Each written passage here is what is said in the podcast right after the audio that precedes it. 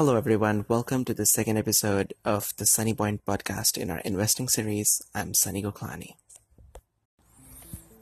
Have you ever thought about some very basic questions in your life? For example, at which age will I become a millionaire if I keep doing what I'm doing? Or what will I be worth when I die? What net worth will I leave behind? And how much disposable income will I have? These are the questions that I'm trying to answer in this episode by a simple financial model that I created in an Excel sheet. It's called the Million Dollar Spreadsheet. Um, because it has a lot to do with me explaining the sheet, I also did a YouTube video explaining how the sheet works, how it is formed. So, definitely, if you want a little bit more detailed um, kind of demo of how the sheet works, definitely feel free to go to YouTube and in the search bar type the million dollar spreadsheet it tells you everything about it, how it works. This episode will be myself covering the spreadsheet in a very little bit of detail, uh, the summary level um, information about how it works, and then I'll go into the de- uh, details about five things which I found out in this exercise. Uh, just as you'll find out different things when you do it for yourself, that those are the five things that have a lot more impact than one might think on where you end up being in your life in terms of your net worth and in terms of being a millionaire or a billionaire or wherever or whichever level you aspire to be at. So listen along.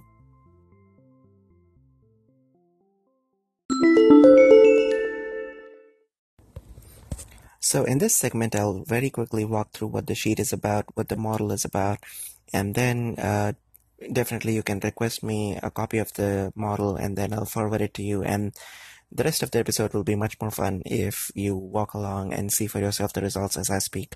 But let me cover what this model will ask you for, the basic details, and what all it would generate for you. So basically, it only asks you for four things. It asks you your current age, um, and then it would by itself plot to 79 years, which is the average expectancy of life in US, and to 100 years on the other extreme. The second thing it would ask you is a projection of your gross income over time. So um, I know there exist financial calculators and compound uh, interest calculators on the web, which are recommended and some are actually really good. But the benefit of this model, the Excel model, is that it's totally in your control to um, change every single detail as much as you want change the input variables and see their impact on the outcome and also understand what is going on and not just the final result. So for example, on the gross income, you can do your projection by year. You can actually tell them how, uh, tell the model how much you think you would make in different years. Um, and that is a very important input because I don't think nobody generates like a steady income forever in whole life. So depending on whatever professional career path you are on, uh, you could assume the averages of what you would generate and put that. The third thing that the model would ask you is how much your savings rate assumption is. So what is a savings rate? Uh, this is a very good topic and which uh, not a lot of awareness exists on. And I'm uh, actually thinking about doing a different podcast episode on that. But for this episode, let's just say, for example, if you generate $100,000 a year income and after every expenses that you have to do, you end up investing $25,000. So 25% is your investment uh, savings rate. So you, again, I know your savings rate would deviate throughout your lifetime based on your different circumstances you go through. But this is an assumption of what you think your expenditure profile looks like and how much you think you would be ending up saving. So you can look at your past records in general, on average, how much have you been saving um, as a percentage of how much you've been making. And this is what is the third input that would be required. And then the fourth input required is the rate of return expected. Again, nobody can actually assume what rate of return you'd be generating in the next year, leave alone the rest of your life, right? Um, but this is an assumption, depending on your risk profile, depending on what you've been generating in the past years, or depending on what you're comfortable getting, or this is just an helpful way of getting you um, a picture of how much you'd be worth if you generate different types of rate of returns per year. So that is an assumption that it asks you. These are the only thing that it basically asks you. Your age, how much you think your projection of gross income would be, what is your spend profile? So what is uh, an average savings rate you would assume in your lifestyle? And how much rate of return do you expect to generate? Those are the only thing the model asks you.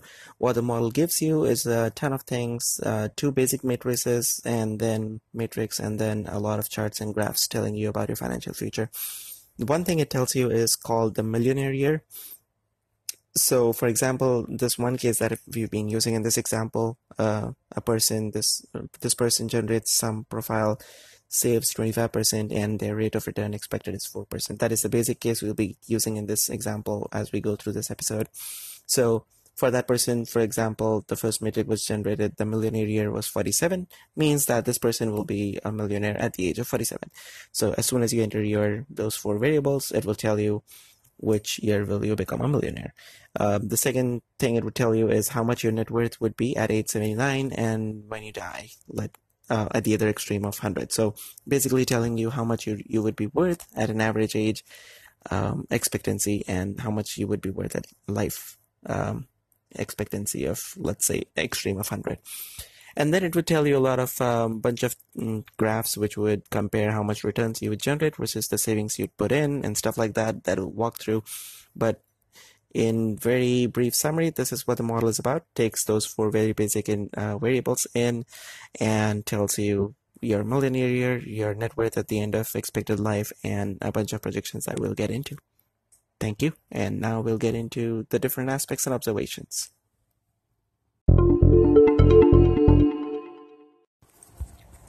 So the first observation I have to make about this is when you look at this model and the inputs that are already in in for the sample case that I've put in, the first observation is how much we underappreciate the exponential curves of the projections in our net worth and especially the compounding effect that we see. And so for example, if you if you look at I've generated one graph which just plots simply your gross income over your lifetime, right? So in this example case, um, the person in, is earning fifty thousand uh, dollars as the age goes. They get promoted or change jobs. They're um, they earn as much as one hundred fifty thousand dollars when they're in their fifties, and then after that, um, they take jobs they can get. They retire and barely make anything. So if you look at that graph, it's a pretty sad life.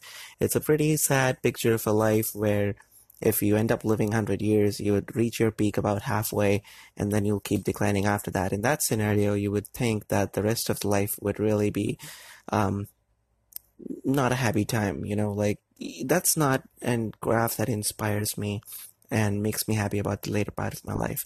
But that is what we really think about life. We don't really think in terms of how much our net worth would be compounding at at the later years of our life. So when I look at the net, uh, the exponential na- nature of the charts, if you look at this chart which shows gross income versus increase in net worth per year, you realize that by the year 50, by the year 50, the amount by which your net worth is growing per year becomes more than your gross income right? In this case, at least. So by the year 50, the net worth is growing faster than the money you're making in a year, and it only grows exponentially from there. If you extend that graph to year 100, you'll see that what you make is basically worth almost nothing in your whole lifetime of how much you'd be worth by the time you die. I mean, of course, this uh, takes into account the assumption of you saving a lot and that returns uh, that generating a lot of return. But basically, by the year 100, whatever you're worth, you'd be barely investing 12% of your net worth and 88% of it would be returns. If you look at this exponential nature of the chart, you'll be able to tell pretty clearly what you make is almost ins- insignificant to how much you would be worth. But again, that is not discounting how much you would be making because that's our second point of observation. But let's just stick with this and look at that exponential nature. And I want to pick, um, paint a picture about how you read that compounding picture, and that should make you a little happier about your life, given that you do the rest of the observations that we're going to talk about the right way. Your later half would be your better years. For example, in this case, in their year 100, this person in their year 100 as in between when they were 99 years old and 100 years old they generated $450,000 worth of net worth right? So their net worth went up by $450,000 in their 100th year. Now this person at the peak of their life they generated $150,000 a year income at their 50s and this person is generating an income of 450,000 through their returns and their net worth. Now, this is often discounted. When we look at our lives, we look at in our, our picture in terms of the graph that follows our gross income. But this nature of compounding that is visible in the graphs and charts, once you look at it for your life, you will be a little happier. Again, it is contingent about you following the rest of the four things that come in the chapter in this uh, in this episode. But this just stood out to me in terms of how we should look at life and the exponential nature should give you hope that as far as the other observations are taken care of your life actually starts giving you compounding returns as you go. Okay that is a very good tangential point to get into the second episode uh, observation right now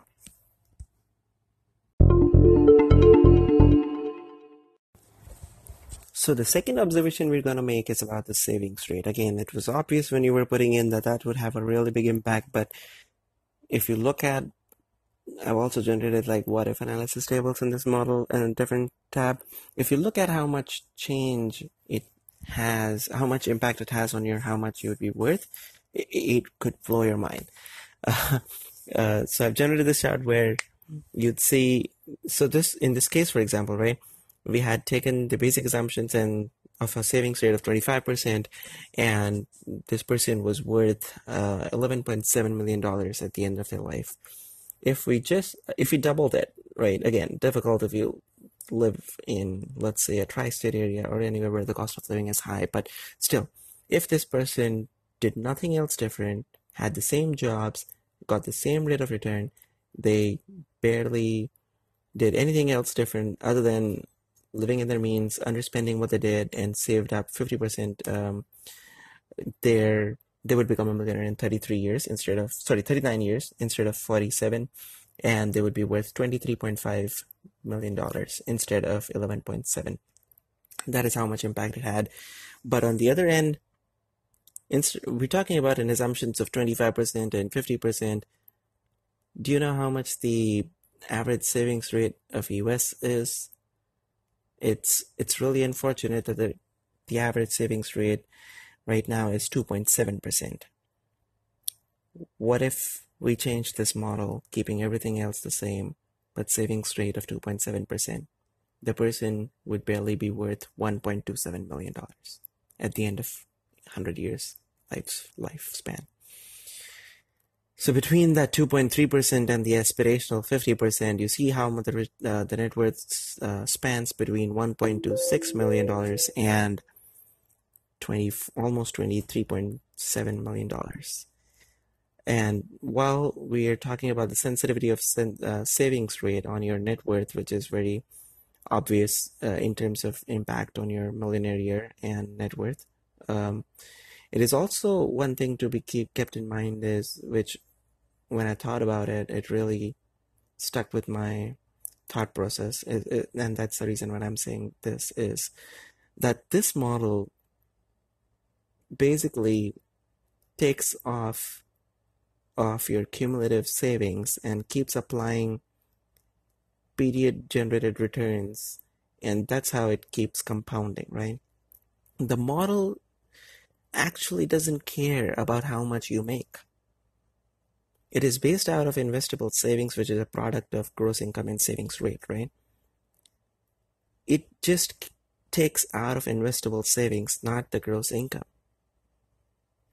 So the model really doesn't care if you make a hundred thousand dollars and you spend eighty thousand, save twenty thousand, and invest twenty thousand. Versus the second scenario, where someone could make a million dollars live a really lavish lifestyle, have a lot of fixed costs, spend $980,000, save 20 and put 20. Both people, person A and person B, person A generating 100 and saving 20, person B, a millionaire spending, earning a million dollars a year and still saving 20. Both would have an investable savings of $20,000 and the model will project them equally. They both will be, will be worth the same amount at the end of the period. Again, I understand that they both are living very different lifestyles and person B is enjoying a lot more perks while he's living, but it just stood out to me on how the model is oblivious to how much you make and how the little guy has a lot of more leverage to be controlling where he can be financially in his life than you might imagine or you might think of just by adjusting their savings rate. So the difference is that person A who was earning 100,000 has a savings rate of 20% versus the person B who was earning a million dollars, um, their savings rate was 20,000 divided by a million. That was the difference. So just highlighting how important savings rate is and also if you're a little guy, by watching your spending patterns, by living under your means, by increasing your savings rate, you could as well be worth as what a different person could be with a different lifestyle. That just stood out to me very much. And I guess this is a good leeway into our third observation.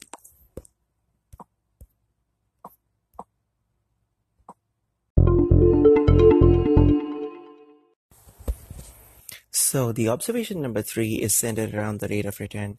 Again, once again, it's pretty obvious that rate of return would have a lot of impact on what you'd be worth at the end of your life. But again, the compounding effect would show you exactly how much worth it is. And this will force you, as in, to think about what you're investing in. Because the asset classes that you're investing in has have certain expectations, at least from the historical rate, about how much rate of return it would generate. Now, this is helpful to understand whatever you're investing in. Does that have a chance? Does it have a fair shot at landing you where you want to be, right? So in this example case, what we're taking is a 4% rate of return. For this person, they will be millionaire at the age of 47 and they'll be worth about $11.7 million. In this scenario, we can generate a different um, net worth, what they'll be worth with different rates of returns, right? Let's take some examples if they, for example, only did stocks and they were a really bad trader, um, let's say they lost 5% every year, they would barely be worth $150,000. That's it. $150,000 um, by the end of their lifespan of 100 years, 0.15 million. And of course, they will never see the million dollar mark in their lives. If they did nothing, if they let it stay, again, we're not taking effect um, inflation here, but you could as well discount it and apply it. If they did nothing with their money, they they let it stay there um, in their account with zero percent interest, they'd be worth 1.4 million dollars, which is basically the sum of whatever they uh, their investable savings was. Right, their savings did not generate any returns. Let's say they bought um, a T-bill or a 20-year, 30-year note or bond, let's say they generated 2% a year. Now their uh, net worth goes from 1.4 million to 3.9 million. So that is the difference between doing nothing and investing in a T-bill or a bond or 20, 30 year note. Um, let's say they put it in an index fund, um, something like an S&P 500 index fund, which has on, on average generated 8 to 10 percent returns over like last 80 years or so. So let's just see how much this person would be worth instead of T-bills or bonds if they invested in an S&P invest fund, index fund, right? Looking back at least if we generate that return, instead of 3.9 million, they'd be worth hold for this, hold for this one, they would be worth 212 million dollars. Yes, $212 million instead of $3.9 million. So, again, you might be risk covers, you might be investing in bonds, but if you're not happy looking at yourself being a millionaire in 50s or looking yourself ending up at $4 million, you think you're risk covers, but I think you'd go more towards stocks, right? So this helps you understand that. If we just, for fun, applied a 20% rate of return, which is what Warren Buffett has a track record of generating in his whole investing career. What would that be worth? again, this is very difficult 20% rate of return till you die in your whole investing life. But just for the sake of it, you'd be worth $164 billion with a B. Yes. Um, you could be worth that much. Um, it's it's almost impossible to save 25% and generate 20% year after year after year return. But this just tells you the the very extremes of it and this just blows my mind and um, it's just important to understand how much different the scenarios can be. You might you might never be uh, investing at a minus 5% return. You might not be worth 163 billion dollars. But most cases you'd end somewhere in between. But it's helpful to understand whatever asset class you're investing in. Just try this model out once. Let's see where it would take you. And that would really clear the picture of how much risk you should take and you think you should be okay with versus how much rate of uh, return would take you where. And is that somewhere where you want to be comfortable in life? Again, it totally depends on your risk profile and how much your comfort level is with because obviously higher risk uh, rates of return come with higher risks. But I think that's is a really good exercise of telling where you would want to be and how much risk and return you would be willing to take in your life and where you want to be and where it will get you. But again, to be worth $163 billion in this case, or whatever in the good numbers we're talking about 11 million, 23 million, right? All those sound like really big numbers. To be worth all of that, a really big uh, thing that we've not talked about yet, which was our actually our next observation, is that this person lived till 79 years or lived till 100 years. Do we live that much? Will we live that much? We projected our incomes, we projected our savings, we projected our rate of return, but will we live that much? Uh, that is a very important question, which gets into our next observation.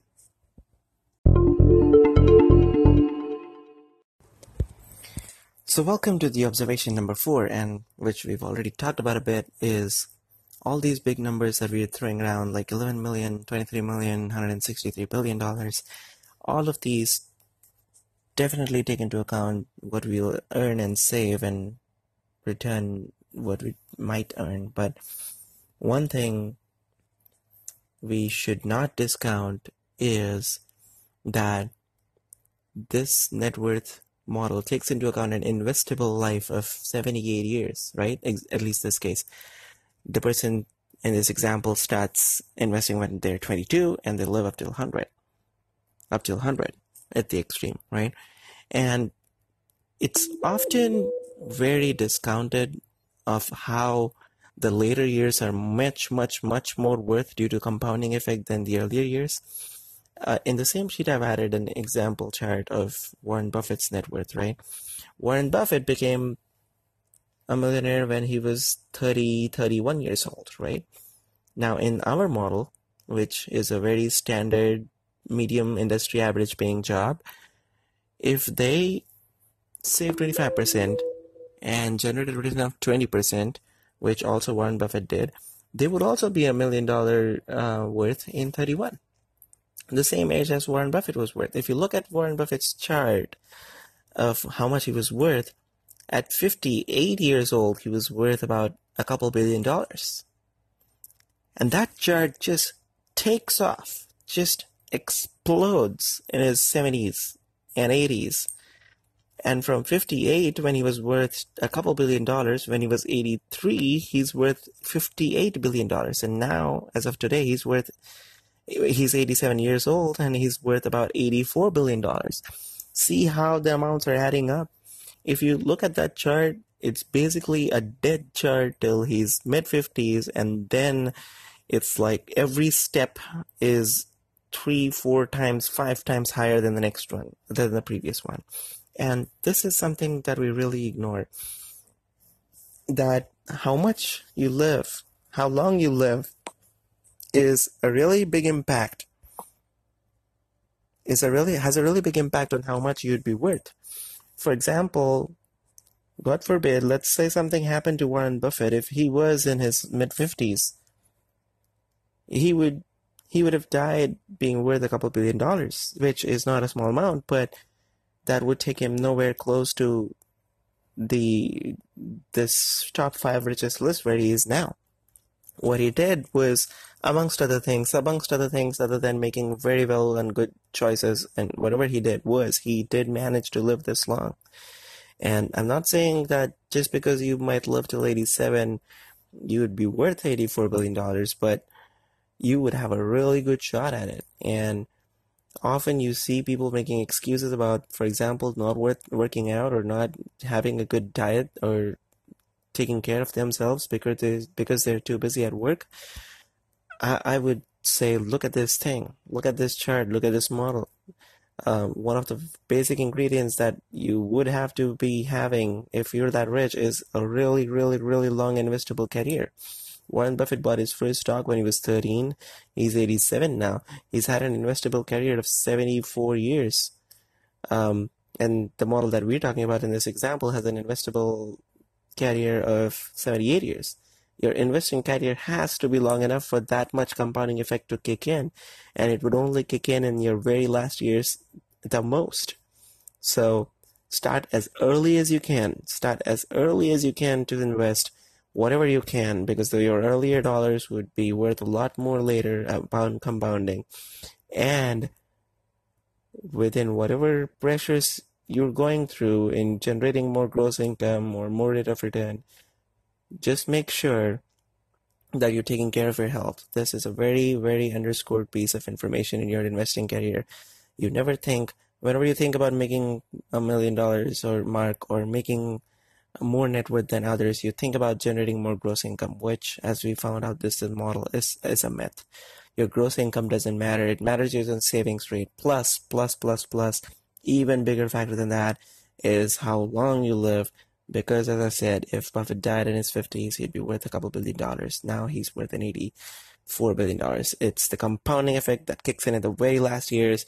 It it makes you just be amazed at this and want you it should want you to go back to the drawing board and reprioritizing what you got and make sure that you invest early, start early, and also um, invest in your health and stay healthy and really live a very long life. And the last observation is about talking about all those billions, um, is about being a billionaire rather than a millionaire. And we'll hop into that right now.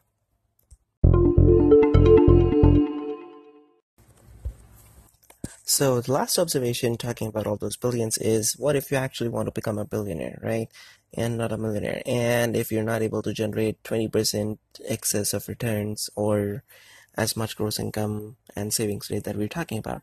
In that case, how do you become a billionaire? Again, um, the other choice obviously has been if you start a business and if you're able to maintain and stake an equity position and you're able to sell out your business and that might be a really good shot at getting you close to a billion.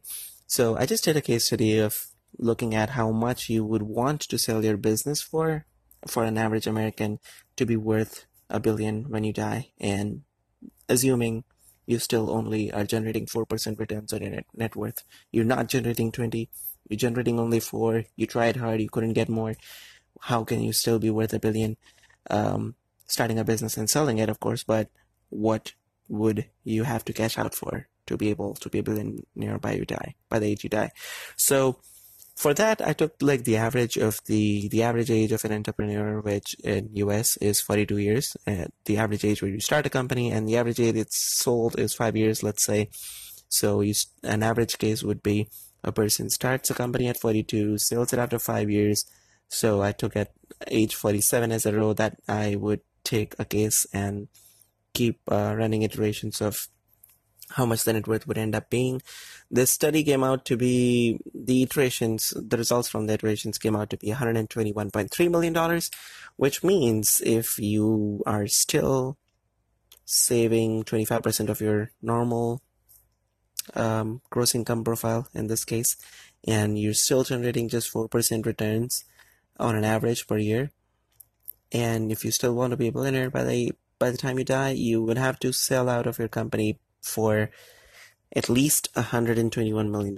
Again, that's also a pretty high task and not everyone does it. And, but again, not everybody is a billionaire either. So, uh, just thought it would be an interesting exercise to find this out. And I think the first four observations are much more widely applicable than this one, but just a fun side note. And with that, I hope everyone um, is also thinking about where they want to be. And in this model, you can have in different ages, you can come up with different amounts and try wherever your iterations would take you, and different scenarios in which you can reach a billion, depending on the rate of return mix and your liquidation of your business mix.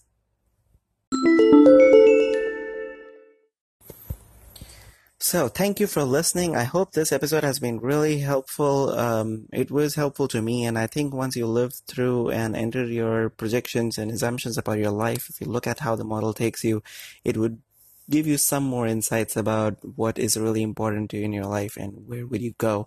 And um, again, summarizing the basic informations I got, I think if you have to really improve your chances of being worth as much more as you want in your life the five points would be that you make more, you save more, you start early, you invest well, uh, invest well, and you make sure you live a healthy lifestyle and live till a very long time.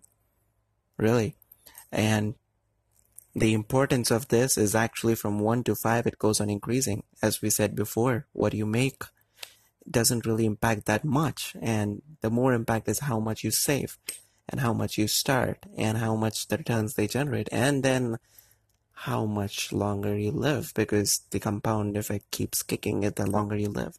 So I hope this was very helpful and don't forget to um, ask me and reach out to me on every any social media or comment on the podcast wherever you're listening about what your contact detail is and I can forward the model and I'll be happy to see what results you generate looking back and what insights you get out of your own financial career and hopefully that lets you make more smarter decisions onto your own life and your savings profile. Let me know how it has helped. But summing it up again, please remember to be having as many best shots at becoming a billionaire or a millionaire whatever your goal is, is to make more, save more, start early, invest well, and live longer. Thank you for listening, and I hope I gave you something to think about. If you liked it, please subscribe and leave a really good review, and share it with your friends, of course. Thank you.